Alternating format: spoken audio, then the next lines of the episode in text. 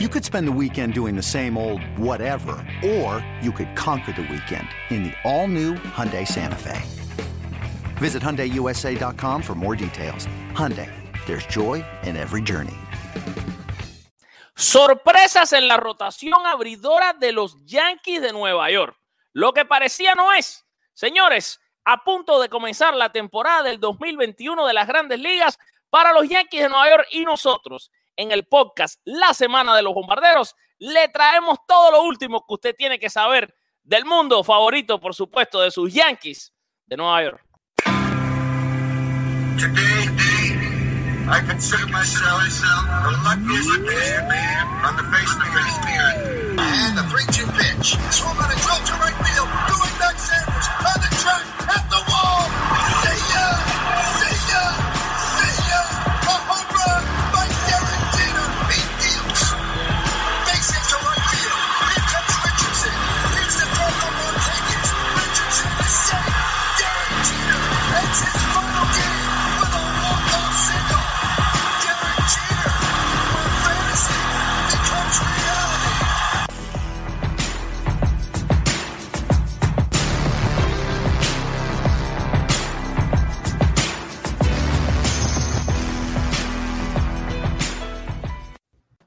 Saludos y muy buenas noches, tengan todos familia beisbolera, familia yanquista, bienvenidos al podcast de los Yankees en español, la semana de los bombarderos, bendecidos de estar aquí, los Yankees con sorpresa en su rotación abridora para la temporada de Grandes Ligas 2021. Cositas que no habíamos planificado y muchas que hoy son noticia también. Pues Aaron Boone estuvo hablando con la prensa y contó mucho, pero para hablar de la rotación, del bullpen, de lo que falta por decidir, de la lesión de Luke Boy, para hablar también de lo cómo puede lucir esta alineación de los Yankees, de todo eso, porque estamos a días de empezar el Opening Day. Tengo el gusto nuevamente de tener conmigo aquí a mi amigo, a mi hermano y a la otra mitad de este show, Mr. Octavio. Quiera, te quiero porque me da la gana. ¿Cómo está todo? Ah, y yo más el doble y me quedo corto. Un abrazo para ti, Alfred, un abrazo para todos y por supuesto agradecido primeramente con Dios por tener la oportunidad de hacer lo que nos gusta, de estar acá una vez más en la semana de los bombarderos. Y tengo entendido que estuviste por Tampa. ¿Cómo te fue? ¿Cómo te fue? Sobre todo viendo allí al pelotero favorito de ustedes, al señor Gleyber Torres, el que me tiene que probar a mí si realmente es el que es el, el caballo de Troya en Nueva York. Que yo no soy fan de Gleyber, pero Ay, Dios mío, yo no puedo, yo no puedo creerlo. Octavio, Gleyber es un show, es un show este muchacho, verlo No, jugar, imagino, verlo batear. Es eh, sprint training, no, es sprint training. Estamos, estamos claros que es sprint training, ¿no? te está echando gente arriba. No, no, no, escúchame, escúchame, escúchame.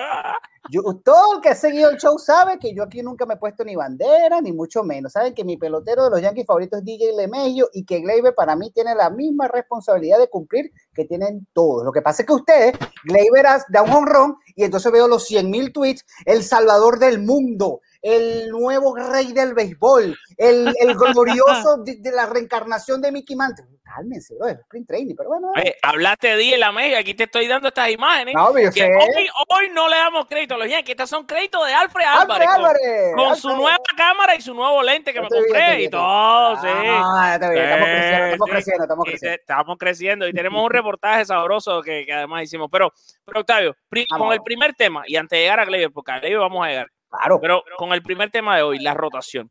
Aaron Boone acaba de anunciar hace oh, tres horas eh, la rotación para el 2021. ¿Cuál va a ser? Bueno, ya sabíamos que Gary Cole Claro. iba a ser el abridor en Opening Day. Claro. Lo va a seguir Corey Kluber, como esperábamos también iba a ser el segundo pitcher.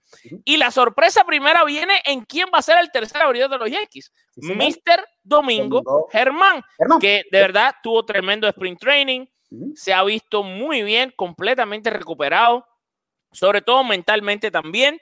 Hay, había muchas dudas, incluso nosotros, y, y hay que reconocer, esto es reconocer es de grande, Claro. nosotros mismos no sabíamos, teníamos la duda de si le habían contado los playoffs a Germán o no del, del año pasado. Y sí le, le, Sí, le sí, van sí. a contar los playoffs Claro, claro. y sí va a estar listo para el Opening Day, que fue una duda que tuvimos anteriormente, porque la propia MLB no se había proclamado con esto. Había una cierta investigación y los propios Yankees también podían haberle puesto una sanción, no la pusieron y por eso va a estar listo. Entonces, Germán va a ser el número 3. Montgomery se va a mantener en lo que nosotros predecimos aquí que iba a ser Ujú. su puesto, Ujú. que es el número 4.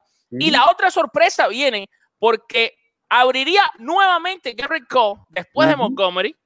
Y entonces después es que vendría a lanzar Jamison Talion. Y al entrar Jamison Talion ahí, pues entonces de cierta manera quedaría la rotación de los Yankees. Te pones a pensar con Kluber de tercero, claro. de cuarto y Montgomery de quinto. Y aparece por el resto de lo que puede ser la temporada. Aunque también, sorpresa número tres de la rotación, Aaron Boone dice no descarto una rotación de seis abridores en abril y le dijo a David García, al cual bajaron estando yo en Tampa, ni te muevas. O sea, no lo van a mandar ni a Trenton, o creo que ya la AA cambió, ya no es en Trenton, ni a Tampa, sino que lo van a dejar como esa reserva del equipo, porque en cualquier momento, probablemente a los cinco o seis juegos que los Yankees tengan, entra eh, David García con una rotación de seis. Mm. ¿Qué te parece todo esto? Un énfasis que hizo Aaron Boone es que no quiere que Gary Cole lance nunca ni en cuatro ni en seis días. Quiere que sea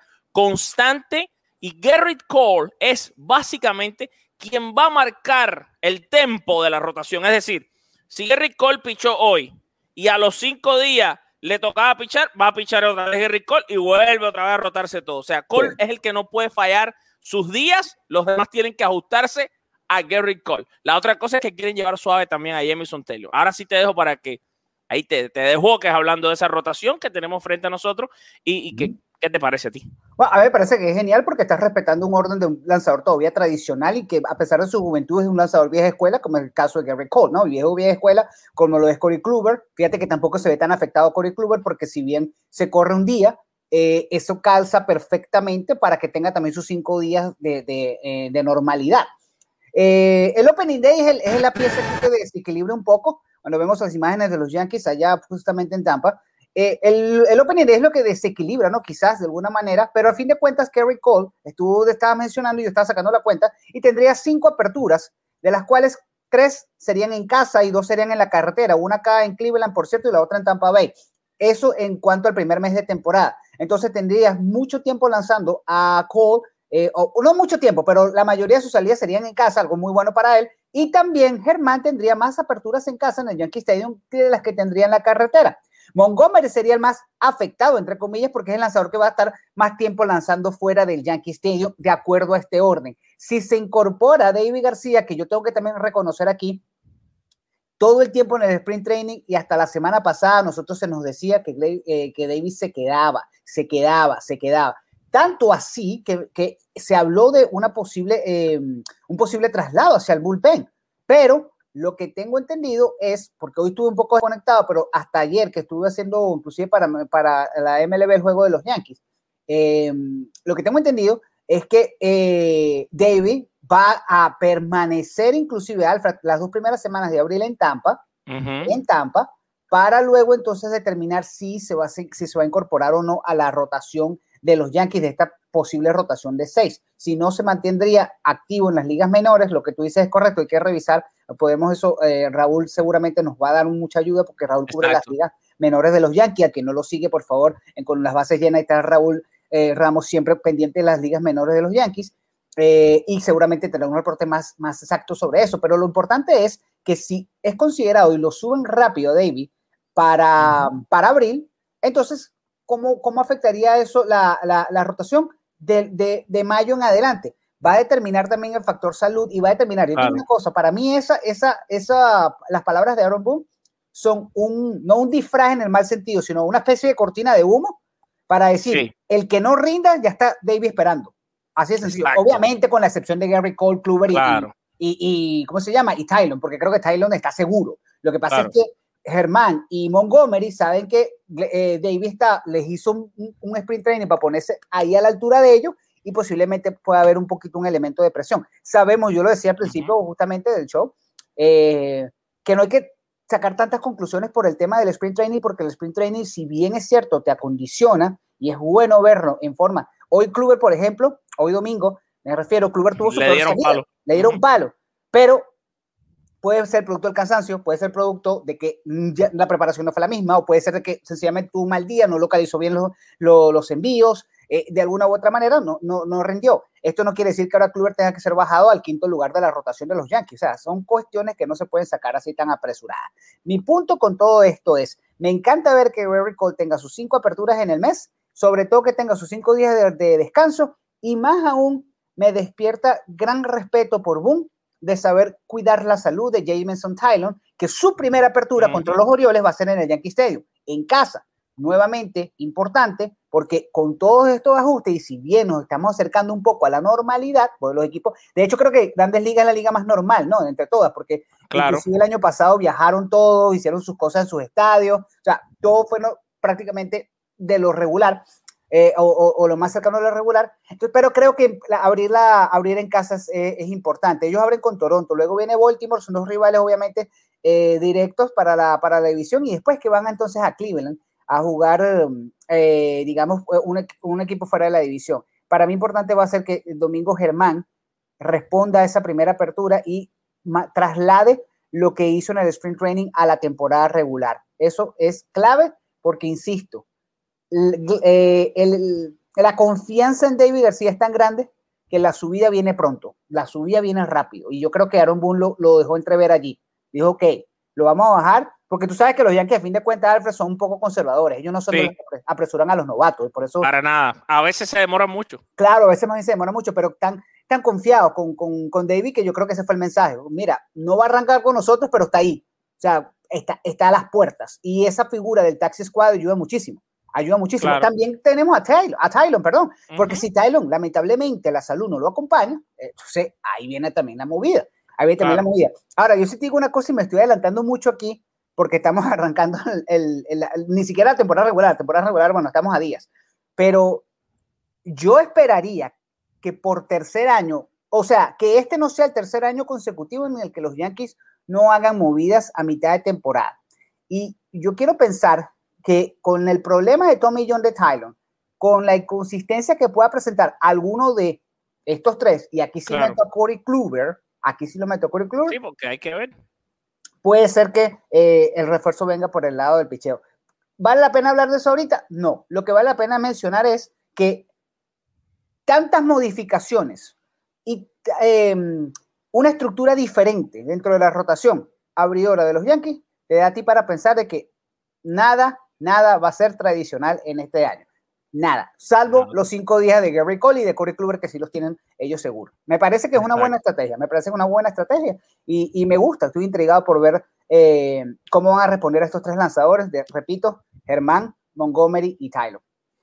Aquí tenemos, Octavio, eh, estuve conversando con David García en Tampa y aquí te va, aquí vamos con algunas de, de sus declaraciones a diferentes temas. Esto fue después eh, el de, que hubiese sido anunciado que habían bajado a David García del equipo, o sea que no iba a estar en el Opening Day.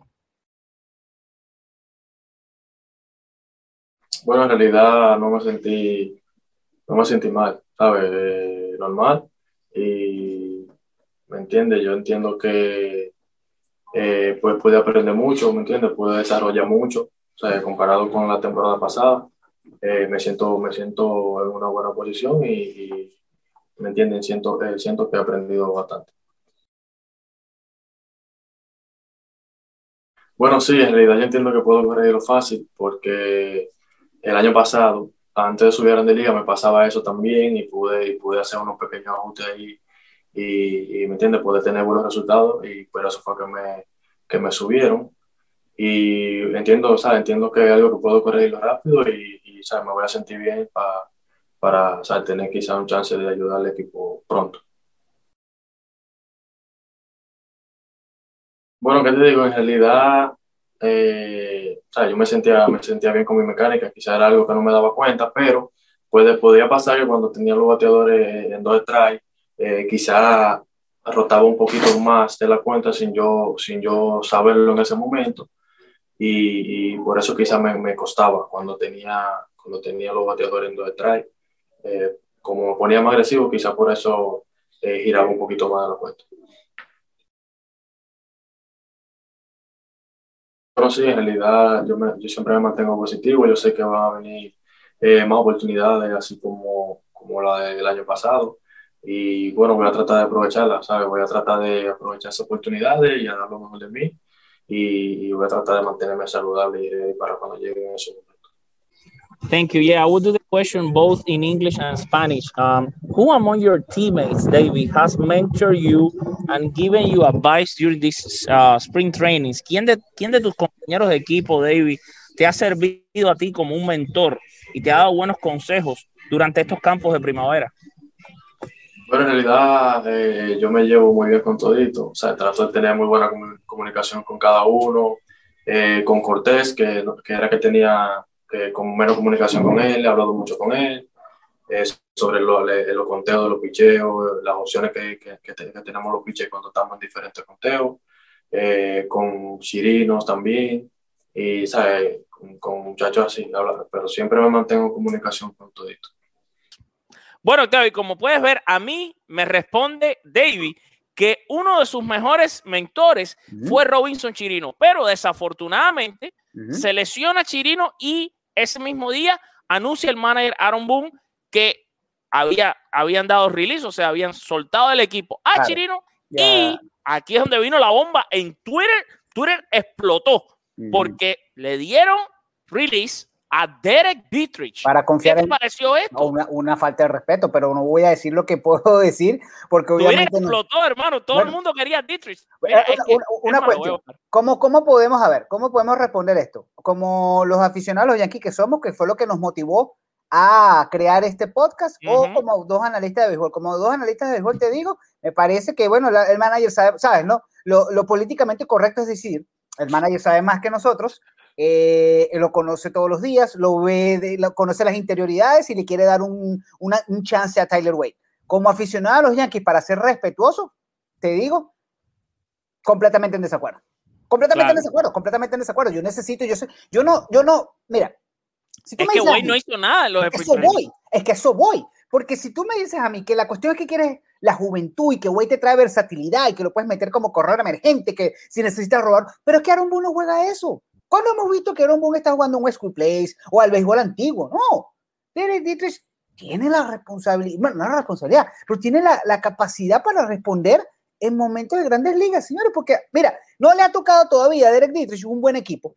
Si tú te pones a ver, porque los Marlins de, lo, de Derek Dietrich no eran los Marlins del año pasado que fueron a playoff.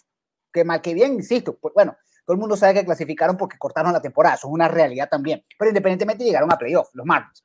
Pero Derek Dietrich no estaba allí. Después se fue unos rojos de Cincinnati, que si bien es cierto, tienen una rotación o tenían una rotación grosera de picheo, salvo él, Eugenio y, y Joey Boro, no había tampoco nada.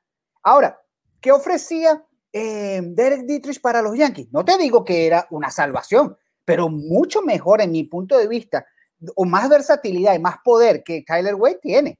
Pero por supuesto, y ahora fíjate una cosa, eh, Mike Talkman no, se, no salió eh, con molestias esta, esta tarde. Sí, sí ya, cuidado. Claro. Y ahora, ¿qué vas a hacer, Tyler? Bueno, te juega los jardines. Entonces, ahí se abre la puerta para quién? Para Miguel Andújar. Para, porque Florian lo bajaron. Y, y, entonces, si tienes a Dietrich... Andújar está además lesionado, acuérdate. Eso es otra. Por eso, pero, pero, por eso te digo, o sea, tienes que seguir esperando. Dietrich te juega siete posiciones y además está acostumbrado a hacerlo, porque esa es la otra, que está acostumbrado a hacerlo y Señores, se olvidan del famoso 314 del Yankee Stadium, el, el, el, el famoso 314 del right field.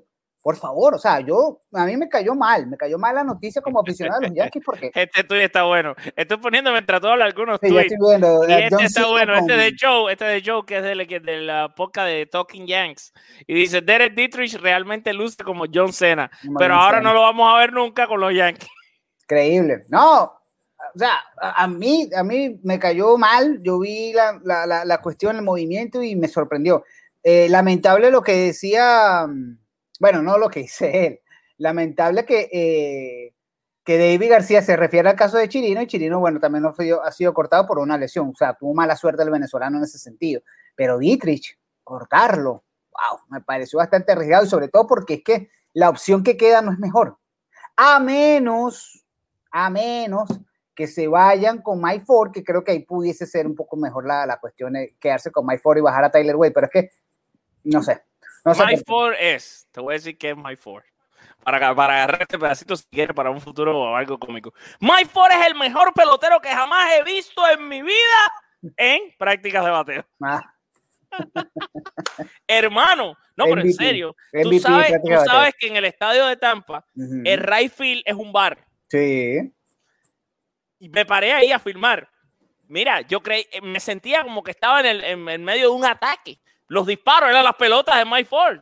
Era un jonrón atrás, ¡pa! Ah. ¡Prácata! ¡pra! ¡pra! Rompió una botella, le dio un poste, no sé qué, pero en el juego. Tiene Eh, su problema. Claro. Tiene su problema, definitivamente, definitivamente. hablando de eso, Octavio, hablando de eso, porque te prometí, le prometí a la gente que les iba a regalar un reportaje Ajá. sobre el George Steinbrenner Field. Pues vamos a ver, vamos, Vamos a a ver ese reportaje para que la gente conozca un poquito, eh, porque ahora mismo estoy diciendo dónde estaban picando las pelotas y mucha gente que no tiene ni idea. Bueno, pero vamos a dar ese pequeño tour que prometimos. Saludos familia de Con las Bases Llenas. Estamos instalados en el George Steinbrenner Field, donde los Yankees estarán jugando con los Orioles de Baltimore. Y aquí les va este reportaje especial para nuestro podcast, La Semana de los Bombarderos. El George Steinbrenner Field abrió sus puertas a los fanáticos yanquistas en 1996 y desde ese entonces ha recibido a millones de fanáticos que cada año visitan este parque. Justo a la entrada se encuentra la tienda de los Yankees, donde está la mercancía más vendida de ningún equipo en la historia de los deportes profesionales norteamericanos. Enfrente, este hermoso bar le permite a los aficionados disfrutar de comidas y bebidas en un ambiente fenomenal y con la adición de ver el juego tanto en vivo como en los televisores. El terreno también tiene su magia, manteniendo las mismas medidas del Coloso del Bronx y con una capacidad para 11.026 personas. Este campo no solo sirve como la casa de los bombarderos en los sprint training, sino que también es el primer hogar de miles de prospectos que desfilan por las granjas Yankees, ya que es el hogar de los Tampa Tarpoons, filial clase A de los Yankees de Nueva York. En las afueras del estadio también hay un parque de los monumentos y además se recuerda el ataque del 11 de septiembre. Y finalmente desde aquí, desde donde se recuerda al señor Octubre, Reggie Jackson, me despido señores con este tour que acabamos de dar alrededor del Steinbrenner Field. Este fui yo, Alfred Álvarez, para con las bases llenas y nuestro canal en YouTube. ¿Qué pasa? MLB. todo trajeado, es todo trajeado, Octavio, Ah, todo trajeado. Lo único todo que. pero tú no estás en Florida, disfruta de tu libertad. ¿Qué haces tú con esa cosa en la cara, chico? ¿Qué tú con esa cosa en la cara? Ah, No, te- pero en el estadio sí. Te van a dar una medalla, tipo, que te En ponen el la cosita estadio en sí, en el estadio es obligado. No, sí, ese, ese. Aunque En te el digo una cosa, una no, no, aunque te digo una cosa, eh, la- me encantó con estos días cuando Gleyber Torres dio el honrón que la pegó contra la pared. Ahí lo que menos había era gente con la cosita. Oh, no, no, déjame Ahí- decirte. No, en el estadio, los pobres que trabajan en el estadio se están volviendo locos. Eso es lo único que te puedo decir, que de esto no se puede hablar a- al aire, pero lo único que te puedo decir es que la gente del estadio están pasando un tiempo difícil. Bueno, normal, vale, normal, pero no importa. Fíjate, una cosa, para hablar de eso. La gente no sabe, no tiene ni idea. Y qué bueno que lo mencionaste, de, el, de los simbólicos que son los Yankees. Porque tú pudieras decir, no, pero es un estadio de práctica, eso no. No, no, no, pero fíjate que recrean. En el Monument Park son los mismos materiales. El número 5 que Sí. estaba viendo ahí, que por cierto, gracias por grabar el número 5. Gracias. No te fuiste con el 7, menos mal. Eh, viste, viste. El 5 Joe Di Mayo. O sea que es el mismo, es la misma réplica que está en Monument Sí. Park, la mismo material, las mismas medidas, todo. Y algo que la gente no sabía, la- el estadio tiene las mismas medidas que el Yankee Stadium. La gente me una vez, una vez me dice, no, pero es que no puede ser porque es sprint training. No, no, no, no, no, no. Son las mismas medidas del, o sea, del diamante de béisbol son iguales. Claro, lo que pasa es que el Yankee Stadium tiene las gradas y la capacidad es 45 mil personas Claro. o más, pero, pero las, las dimensiones, qué bueno que lo hayas mencionado, eh, Alfred, porque es, es jugar en el Yankee Stadium que lo hizo. Tú sabes, el otro equipo que lo tiene son los Medias Rojas de Boston, que el- en el JetBlue Park también tienen las mismas medidas, inclusive tienen las mismas medidas del monstruo verde pero, pero los, Yankees los Yankees tienen la misma medida en su terreno. Y eh, para otra cosa que también vi en el video que me gustó, y sí te quería preguntar, es si esa sesión que donde está el bar, esa, es la, esa, esa sesión es standing room, ¿no?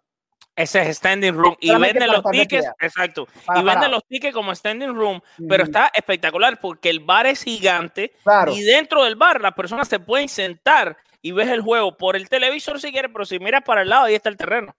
Oh, O sea, es, es Ya, increíble. ya, ya, es no increíble. acordaba. y o si no, simplemente sales, agarras lo que quieras comer, lo que quieras tomar te paras ahí en el muro porque es como un, como una, vamos a decir, un promenade, no sé cómo se dice, un pasillo, y ahí pues te paras a mirar el juego. Lo único que no tienes es un asiento, pero es, Claro. es buenísimo. Y, el, y en la, la tienda, bueno, yo puse fotos ahí en el tour y todo el mundo Oye, eh, eh, eh, emocionado con la gorra de los Yankees, ¿no? Oye, menor, las camisetas que vi, estaban, bueno, las playeritas que estaban afuera estaban Muy linda. muy, Bueno, muy imagínate, y es, está repleta la tienda. A diferencia, tú sabes que nosotros, cuando eh, que tenemos el, pla- el placer y el gusto de poder ir a varios estadios, tú vas a las tiendas de otros estadios, hay cuatro cinco gente, y más ahora con, con este tema ¿no? de la Claro, pandemia, evidentemente no hay tanta concentración de personas. La de los Yankees estaba repleta, Ah, bueno. repleta. Ese reportaje fue antes de que entraran la gente al estadio. Si lo Ah. a hacer ya con la gente, no, no cabía una persona dentro de la tienda. Ju- Justamente, Ahí a todo el mundo se le olvidó la pandemia. Todo el mundo, Claro, arriba obvio. otro, agarrando ropas y comprando y comprando y comprando. Las cajeras no paraban de, de- a de- vender.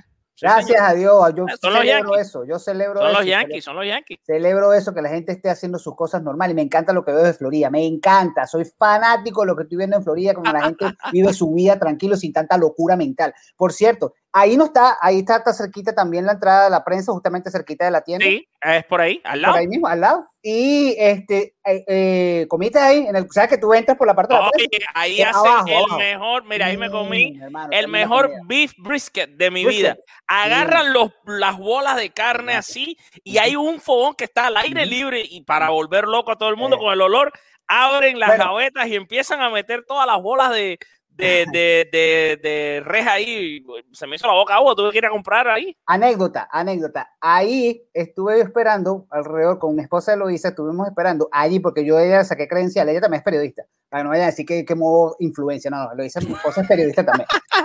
Sí, claro. a pensar que tú estás colando todo. No, no, no, no, para nada. Eh, estuvimos esperando a... No, no, no, no. Este, mira, ahí estuvimos esperando a Mariano Rivera eh, por un rato, rato, rato. Y Mariano es- me dice, este, eh, vámonos para allá, que aquí está haciendo mucho frío, porque sabe que eso todavía está adentro y Ujú, entonces ujú. eh, está haciendo el frito.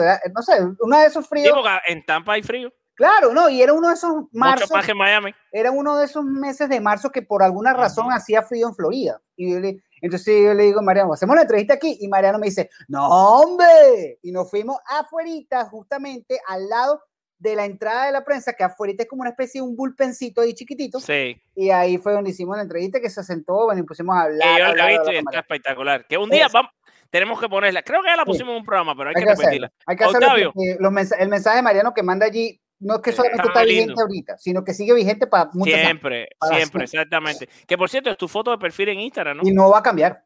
Y no va a cambiar, No, ¿eh? ¿Para qué? Oye, vámonos, Octavio, con un segmento que detestamos hacer, Oh, pero que sí. ya empezó a hacerse, Sí. porque ya empezaron los problemas y es el reporte de lesiones de los Yankees de Nueva York.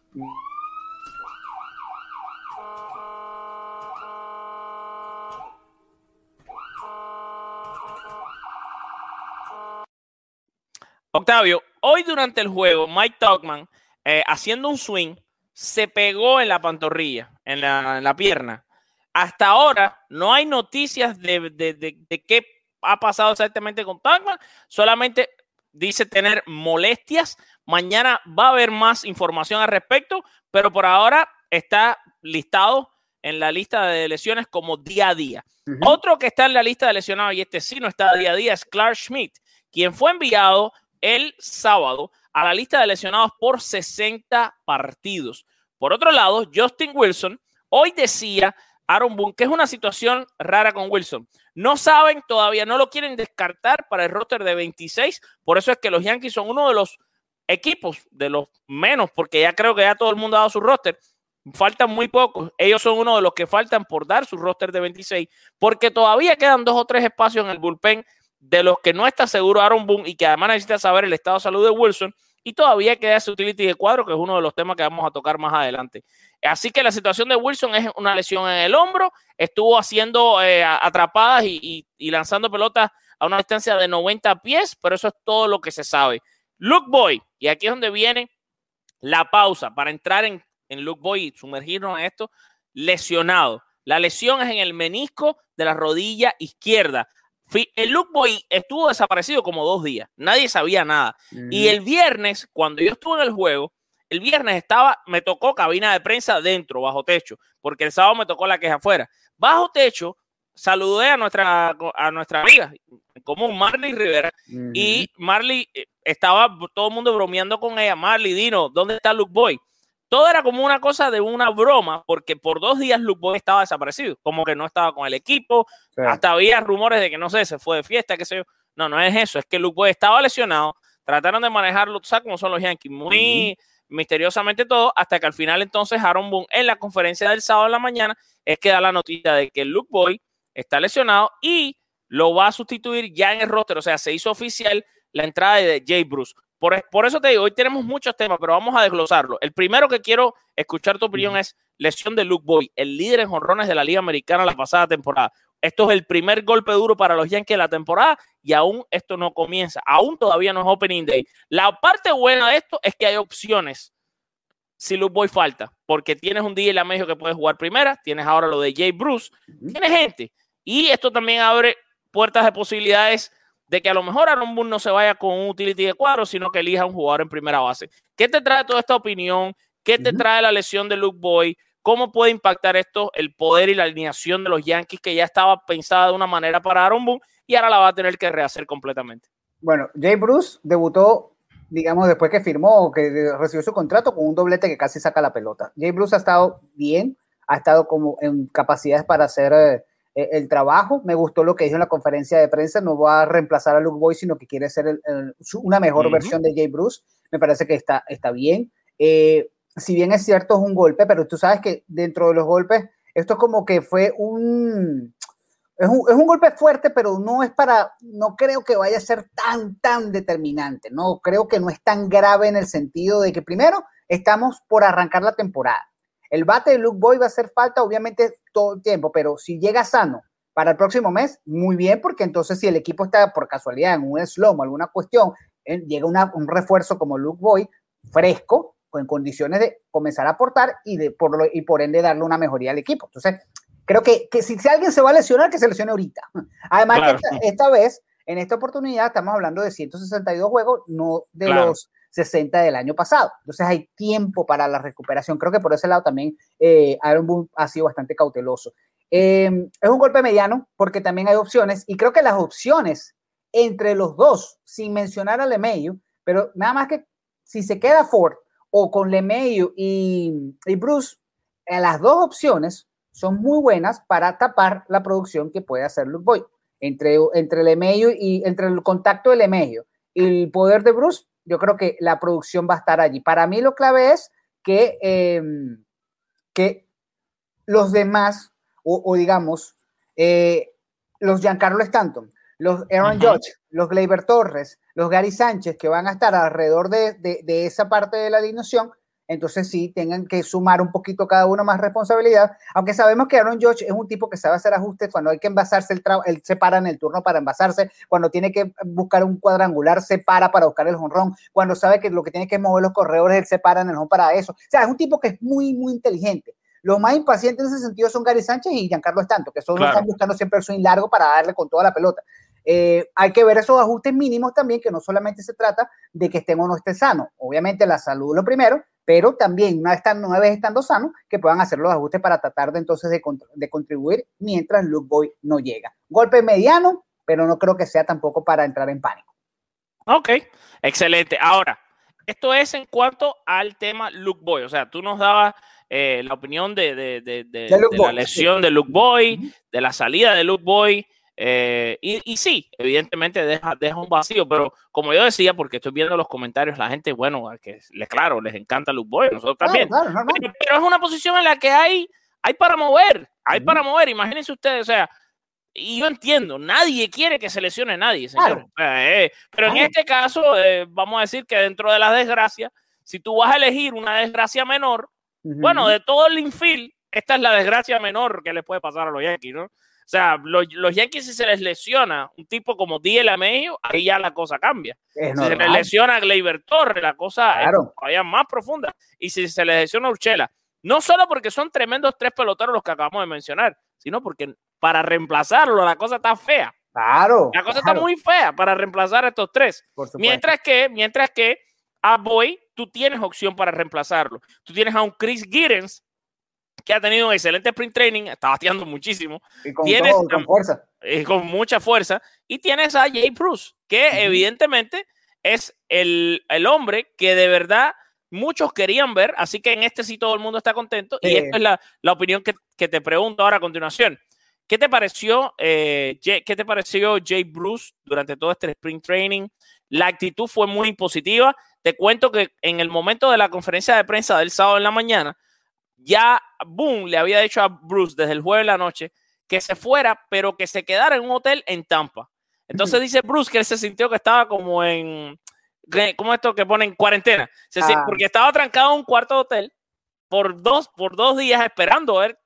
Me dicen, ve para tu casa o vas a jugar con los Yankees, ¿no? Porque él no tenía otra opción. Y entonces lo llaman el sábado para decirle que, que no solo vas a jugar con los Yankees, sino que va a ser la primera base de los Yankees.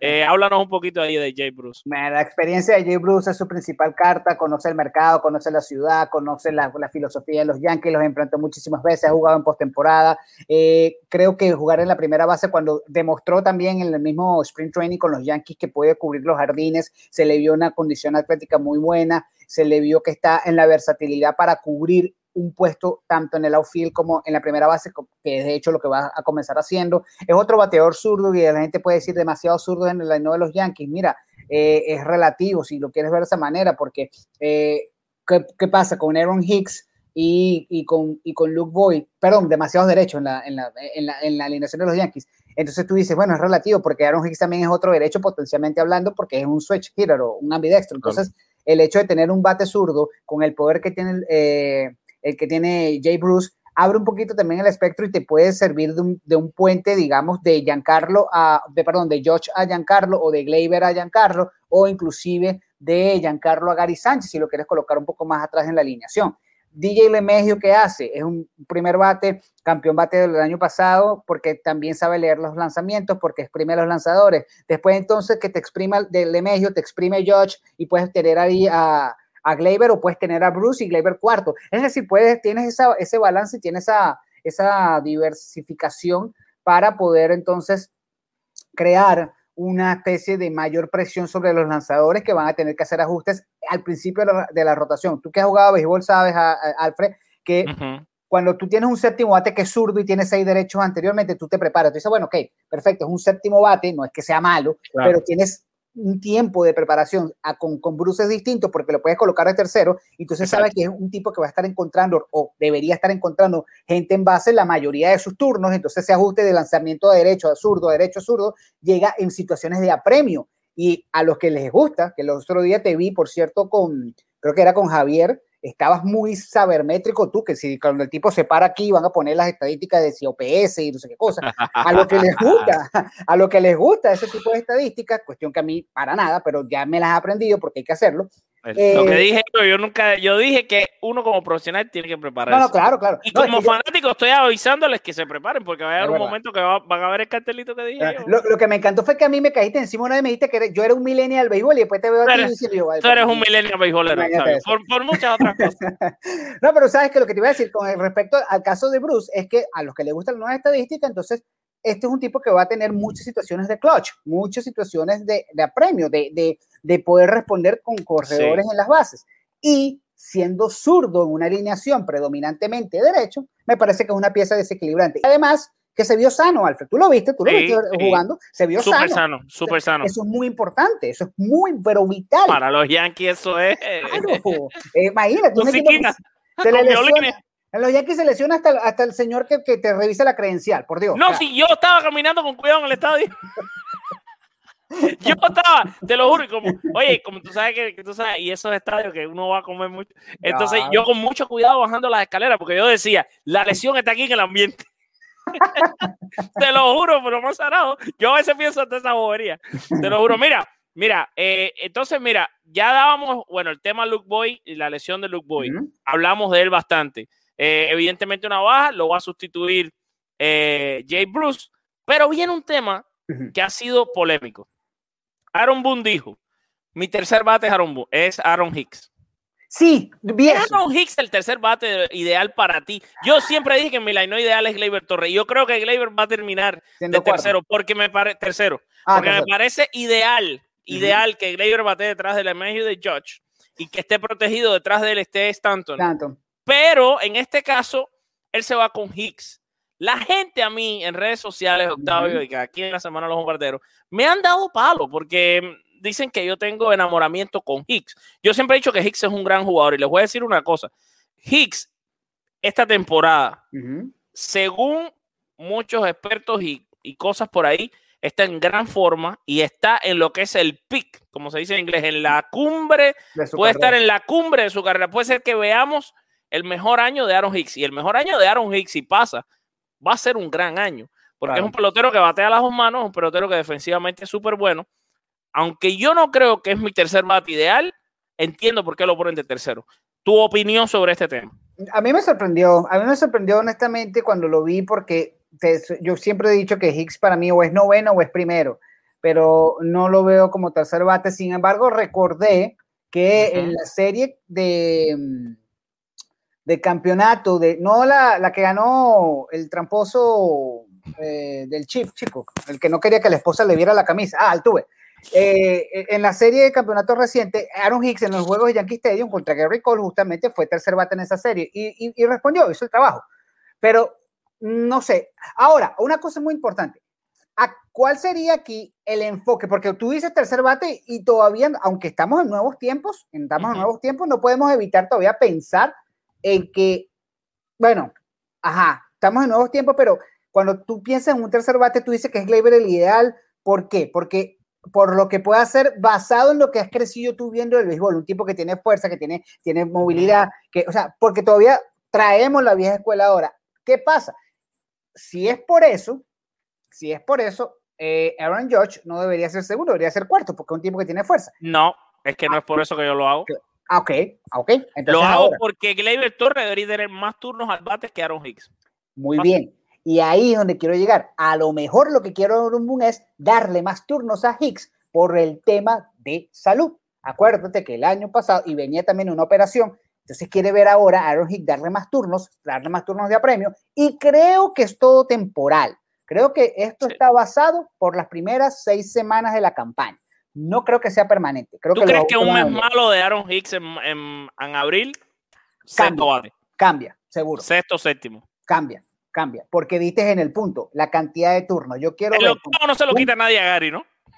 No, no, espero que no. Bueno, Higashoka. Higashoka. No, no. Digo, No, te lo dije porque, porque estoy bromeando contigo, porque a la gente le encanta que tú te enciendas con el tema de Gary Yo le, estoy Sánchez. dando, yo le estoy dando a Gary Sánchez desde que Enriquito me dijo a mí y, lo dijo en el programa que, que, que realmente hay que darle un tiempo porque el bate hace falta. Yo vamos a darle el primer mes de temporada normal, normal, vamos como siempre, como siempre. Hay que darle el primer mes. Hay que darle el primer mes, darle el beneficio de la duda, eh, pero, pero no se preocupe, la gente, no se preocupe la gente porque eh, con la sutileza que nos caracteriza, si Gary Sánchez tiene un primer mes malo, bueno, creo que van a escuchar algunas cuantas cosas por acá. Mira, está bonita esta foto. Pareciera que Aaron Hicks está rezándole ahí a papá Dios que, que le dé que le dé la temporada de su sueño, ¿no? Está buena esta imagen, está buena esta imagen. Bueno, Eh, ahora, Octavio, ya un poco para cerrar, antes de ir a los tres, trae último tema rapidito. Los Yankees no han definido su roster de 26. Yo te quiero hacer tipo Mm, ejercicio a ti Vamos. y a toda nuestra audiencia. Siempre nos gusta tener un tema en el que podamos interactuar para que ellos puedan, pues, comentar, ¿no? No se ha definido el roster por, ¿por qué? Porque se necesita saber quién es ese último nombre de los bateadores que va a estar ahí. Se supone que es alguien que va a jugar en el cuadro. Y hay unos dos o tres puestos disponibles en el bullpen. ¿Quiénes son? Tres pitchers que Octavio Sequera y nuestra audiencia quiere ver en el bullpen de los Yankees. No importa lo que pase, evidentemente no, no pongas a los que ya se sabe que van a estar como Chapman y eso que están ahí, eh, evidentemente asegurados. ¿Y quién es ese último pelotero que tú llevarías eh, en, en el, en- entre los bateadores? Y lo mismo para las personas que están conectadas con nosotros. Muy bien. ¿Quién es el pelotero, Octavio? ¿Es Tyler Way, Octavio? ¿Es Chris Giren? ¿Quién es Octavio Sequera? Miguel Andújar. ¿Ok? Miguel Andújar. Recuperándose. Recuperándose Miguel Andújar. Ah, inmediatamente Chris Giddens. Ok, ¿quiénes pues, son los tres pitchers que no puedes dejar de ver? ¿Qué crees que se lo han ganado en el sprint training? Yo te voy a dar los míos también. Yo, yo te voy a decir que va a ser Tyler Way. No es que sea la que yo esté súper aplaudiendo, pero creo que va a ser Tyler Way, aunque me llama la atención que Boone lo ha demorado. No sé si es para hacerle la vida difícil a Way, para asustarlo. ¿Por pero- qué? Pero porque ya vaya. No, ya, porque ya. Way le preguntan y dice, no, no, no, Way no está seguro todavía. Yo me imagino Way viendo la conferencia de prensa así como que... Está, está como loco. Imagínate, bateó 170, pero Way batea. Si tú quieres, ¿quién no te quiere comer las uñas, batea? Tuviste todo un sprint training para batear y como en 30 turnos has dado 3 hits. Imagínate tú. Estamos de acuerdo, estamos de acuerdo, pero una cosa es eso y otra cosa es que entonces diga, ah, bueno, no, lo estamos demorando porque para ver si da un hit en el último día y lo subimos. O sea, eh, O, o no sé, a, No, a lo mejor digo eso para que batee mañana, no sé. ah, está bateando. Bueno, eh, güey, recuérdame algo, güey fue el que estaba llorando cuando tú lo entrevistaste, ¿no? Ah, La no, sí, a, a Way lo tuve que ver yo llorar. Así, es una, una Pero situación fue en el último que- día, por eso es que me dio risa, porque fue en el último día. De- No, porque el último día ellos hicieron un trade, trajeron Ajá. a Togman de los Rockies y le dicen a Wey, te has metido el sprint training entero, De estás batiendo vida. 400 batidos ese sprint training, tuviste todo el esfuerzo que te has hecho, vas para las menores, tenemos un jugador que va por ti que estamos... Y el tipo se echó a llorar en el pasillo. ¿eh? Esa es la cuestión, esa es la cuestión. A ver, a ver, a ver, a ver, a ver. a Dime ver. tus tres pitchers. Tres lanzadores, tres lanzadores. Dale, dale. Ah, mm, Jonathan Loaiziga, Ahí estamos de acuerdo. menos mal, menos mal, empezamos bien. No, eh, yo- ti- mira, Jonathan Loaiza, si no está en el roster de 26, Debería. de verdad que, o sea, y, y incluso creo que Boone le va a tener que responder a la prensa. Ah, ¿Por ah. qué, no? Aclárame algo, ¿Justin Wilson está sano por fin? ¿O no? No se sabe, acuérdate que está en ese in-between, Ah, sí, sí, sí, estado de salud. tenía, tenía la, la duda. Aunque. Justin Wilson es de los que debería estar seguro porque no hay muchos más zurdos. No, no hay Pero hay uno, un jugador que no puede faltar, por lo menos para mí, que no sé si lo vas a mencionar o no, pero dale, dale, estamos No, con no, ajá, te voy a interrumpir. Ok. Eh, porque ya estoy con los pitchers. No, no, estamos hablando de pitcher. Luis César. Luis, de todo el palo que ha cogido, tú lo llevas. ¿Te gusta la experiencia que trae? Sí, Hoy, hoy cogió palo de otra vez. Yo sé, yo sé, por eso que estaba, estaba con la duda, pero pero tiene un gran repertorio. ah, que sí, y, y creo que, que Y es eso- por un pitcher guapo. y, y eso iba, que puede comer. Y, y acuérdate que ya no está la regla de los tres bateadores. Entonces, por ese lado puedes sacarlo. Sí, sí, sí, ese problema ya va. Y a ver, el viejito. Me voy con el viejito, con Darren O'Day. Sí, pero bueno, está bien, te voy a dejar. Pero de nuevo, O'Day debe estar en el equipo. Ah, ok. Si lo hiciera mal. Sí, sí, sí. mal. Bueno, entonces metemos a Barraclough en esa lista también. Va, bueno, Barrack lo, lo puedes meter. Eh, lo habían bajado y creo que lo, lo activaron otra vez, lo, lo pusieron otra vez por las, Sí. por las posibilidades. Yo te diría que hay un nombre que no puede, hay dos nombres para mí, dos A grandes ver. nombres que no pueden faltar y hay uno que no dijiste. Y es Lucas Luigi. Luigi es el lanzador que no ha permitido carrera, pero es que tú dijiste al Zurdo. principio. Sí, pero, Zurdo. pero es que tú me dijiste al principio, me dijiste al principio, no menciones a alguien que está seguro. No, Lu- está Luigi seguro. no está seguro. Ah, bueno, pero, pero, pero es que si no está seguro, entonces no está. Lamentablemente volvemos a los tiempos del 2018, cuando llamábamos a nuestro manager Mr. iPad. Porque es que No, sí- pero yo lo que te dije es que selecciones de tres jugadores que no son de los que tú sabes que tienen un Ah, puesto no, no, asegurado. Ah, bueno, no, pero estamos al mil por ciento de acuerdo con un tipo Claro. que ha lanzado 60 innings, no sé cuánto. No, y ha 60 hecho no, pero-. O sea, 60 no, se queda.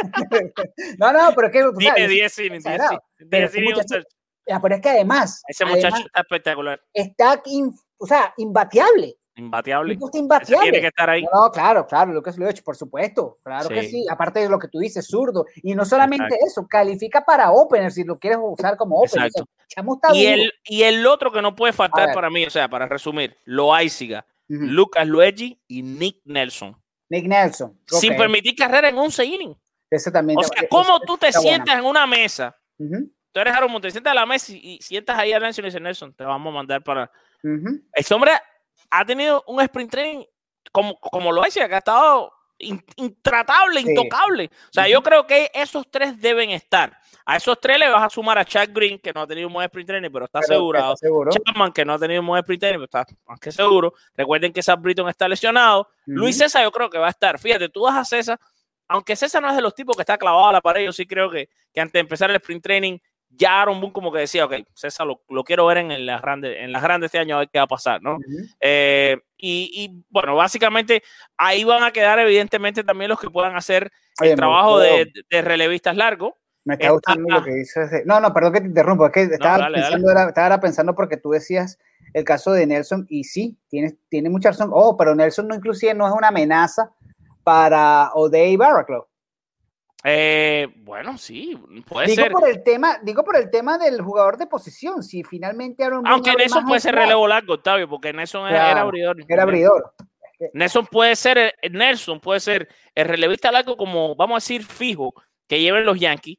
Después lo hay, Ah, claro, puede sí, ser ese, sí, ese sí. híbrido que tú puedes usar lo mismo de relevo largo que de relevo corto, que hasta de abridor también, eh, eh, que es el caso de Loaiza. Y después entonces ya tú tienes lo- los relevos medianos, como es esa, Chad Green, ¿entiendes? Y después Claro. tienes a O'Day, que es un tipo, vamos a decir, especialista, lo puedes usar Claro. en esa onda derecho y derecho, y tienes a Luigi, que lo puedes usar para los zurdos, y entonces tienes a Chapman para cerrar.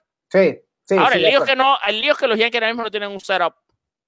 Que cuidado, yo digo que un Loaiziga tiene el talento y tiene las herramientas para convertirse en un setup de los Yankees. Un preparador de la mesa de Chapman. Pero bueno, ya eso es más adelante. Octavio, vale, Vamos a vamos ese entonces. vamos entonces a- a- al segmento, ya tú sabes, el segmento favorito de Harold y Chapman, que debe estar viendo el programa. Ahora, Los tres trae. Bueno, Alfred con los tres está. El primer strike colorido. Colorido, Alfred, porque como viene, sí, no, no, como estás en una de que la, la guía y no sé si. No, lo que pasa es que tú eres muy blanco, chico. Tienes que tener colorcito, Oye, broncea. gracias, no. Estoy blanco aquí, antes no era blanco. Broncea, Me he puesto blanco en los muchacho. No, no, no, no. Te, tiene los, los- los- ¿cómo se llama? Los genes franceses, esos tuyos. Tienes que broncear. No hay en francés. Bueno, Aquí pero es español y judío, es lo único que hay aquí adentro. Dios te bendiga. No, y una, y una parte de africano también, tú sabes. Siempre Sí, hay no sé, Sí, claro, aba- abajo de las uñas, me imagino. Si tú eres de Cuba, eres africano.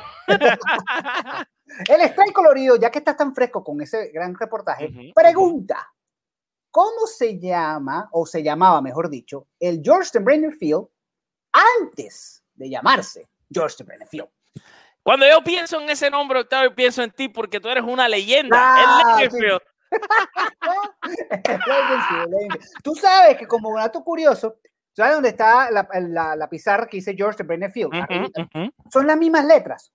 Tú sabes Ok. que son las mismas. Solo o sea, cambiaron la palabra. el mismo diseño, cambiaron la y sacaron las que no iban. Pero Tú sabes, que, tú sabes que el nombre lo cambian el, en el, después que él muere. Él muere. O sea, él muere eh, y nada más No, muere. No, no, al año siguiente le cambian el estadio, ¿no? No, Galfer, creo que fue cuando él entregó la cuestión del equipo a los hijos. Sí, pero él estaba vivo cuando le sí, cambian el nombre. Creo Hay que buscarlo. casi seguro, pero pudiésemos revisarlo, porque creo que Sí. fue cuando él entregó la propiedad a los hijos. Pero, pero sí, pero obviamente Legends Field es la respuesta. Si quieres, eh, lo podemos ir buscando, porque estoy, tengo la duda, tengo la duda. No, no te quiero hacer una corrección eh, Ujú. basado, fu- o sea, 100% seguro, porque creo que él estaba en, la, en, la- en el anuncio del cambio, me parece Ujú. que él estaba, porque él muere en el 2010, pero él entregó la el control del equipo en el 2009. De hecho, la firma de Sisi Sabatia, Marta Teixeira y AJ Ujú. Burnett la hicieron los hijos, Hank y, y- y el eh, Hal y el desaparecido Hank.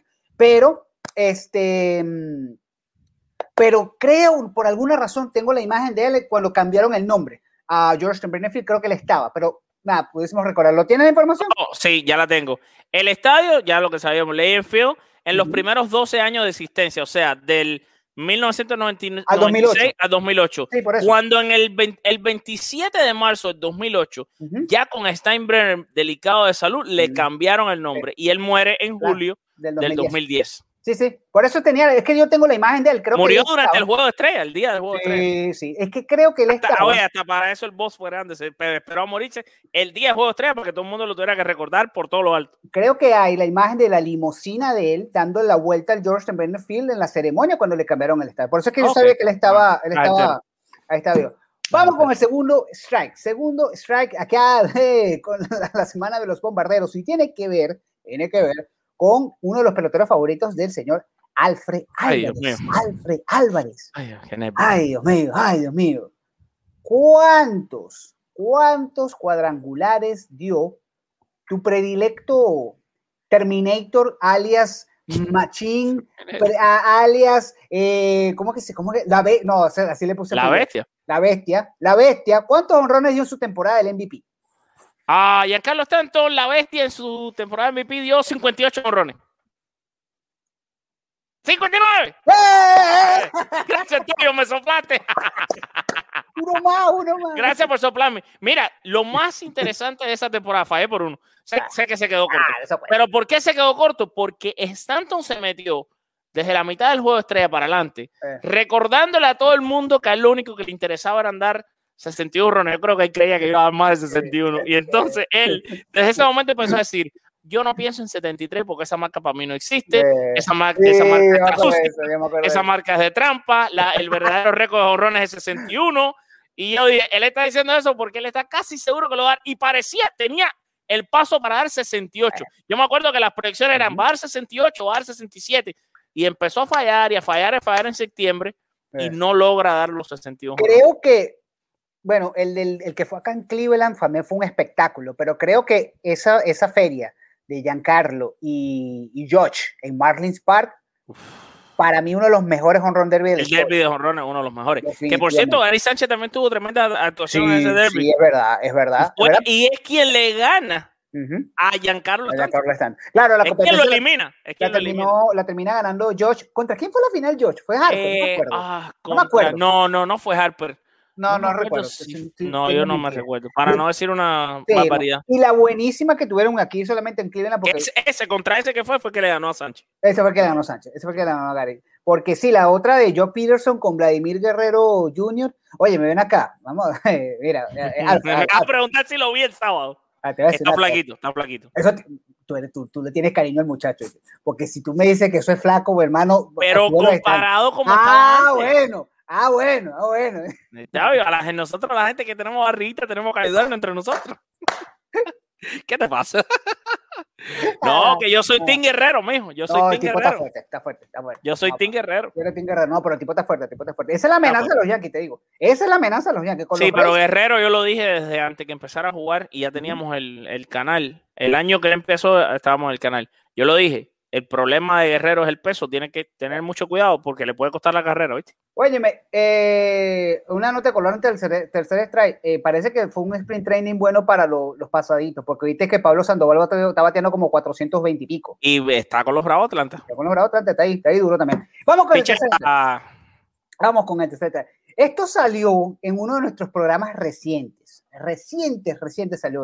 salió Tú eres malo, porque a ti te gusta hacer preguntas recurrentes, que tú sabes que yo eso, para, para volver otra vez, como tú sabes que yo soy de, de la, de la memoria antigua mejor que de la más reciente. Tú eres malo. Yo te, yo, yo te, ya te, el emo tuyo ya lo conozco. ¿Quién ganó el último juego de estrellas en el Yankee Stadium?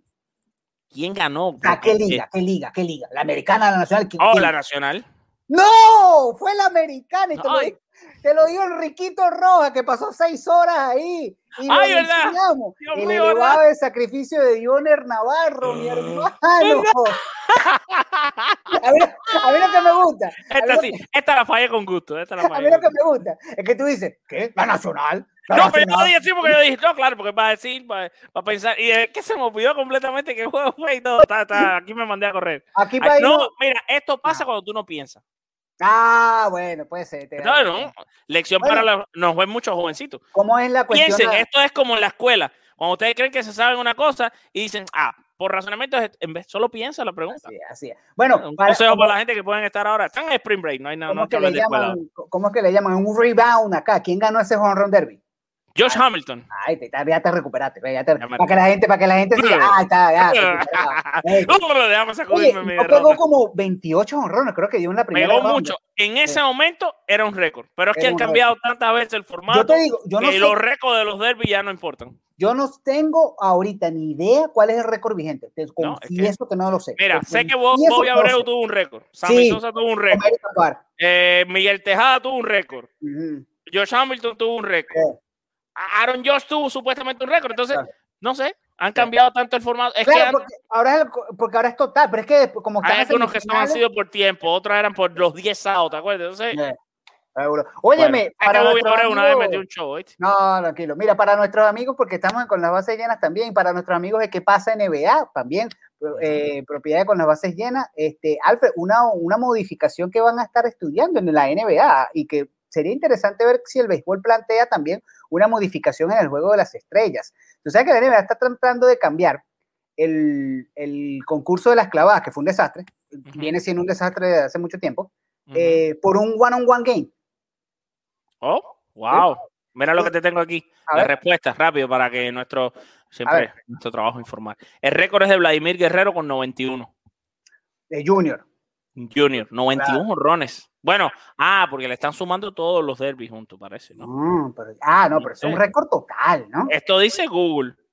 Pero eso tiene que ser total, porque en un día, ¿quién va abajo en 20 91 honrones, loco? Ah, no sé. na- nadie, no, no, imposible. No sé. Eso puede ser un récord total. Tiene que ser un récord total. Debe Te- ser un récord total. Te iba a preguntar que en vista de que, en vista de que esta teoría de que la NBA va a poder, va, está estudiando cambiar el concurso de las clavadas por un one-on-one game, si a usted, don Alfred, le gustaría ver un cambio en el juego de las estrellas o le gustaría ver una competencia de habilidad diferente en el juego de las estrellas. ¿Tú sabes cuál me gustaría a mí? Y te lo digo Ajá. rapidito. Ajá. Un catcher que no permita tanto pasbol. A ver si Gary Sánchez gana ese concurso. Listo, con eso quería terminar. Ya está. Tremendo Mira, lobby. no, no, y antes que, te- antes que termine, pusiste una cosa buena que podemos tener después como un, un clip o lo que sea.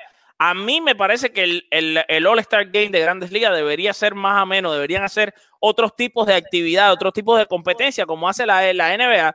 Por Ya. ejemplo, e- en, en Cuba, y no creo que en otras ligas también del Caribe, se utiliza lo del tiro al barril.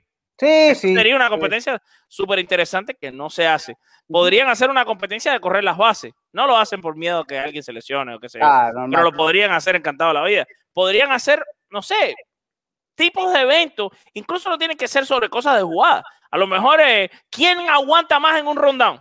Mira, mira la idea que le acabo de poner a MLB. Ay, no, eh, un momento. Grabemos este momento. Señores, vale, nueva idea de Alfred Álvarez vale. para hacer mejor los juegos de estrella una competencia de rundown donde vamos a medir cuánto tiempo eh, puede estar el jugador antes de que lo saquen out. Y el jugador que más se demore en que lo saquen out se lleva un trofeo.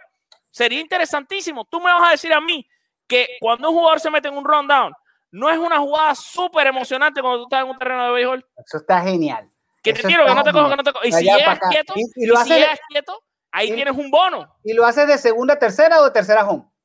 Lo haría de tercera home. Me encantaría de tercera home. Para que haya esa Ujú. jugada final en home.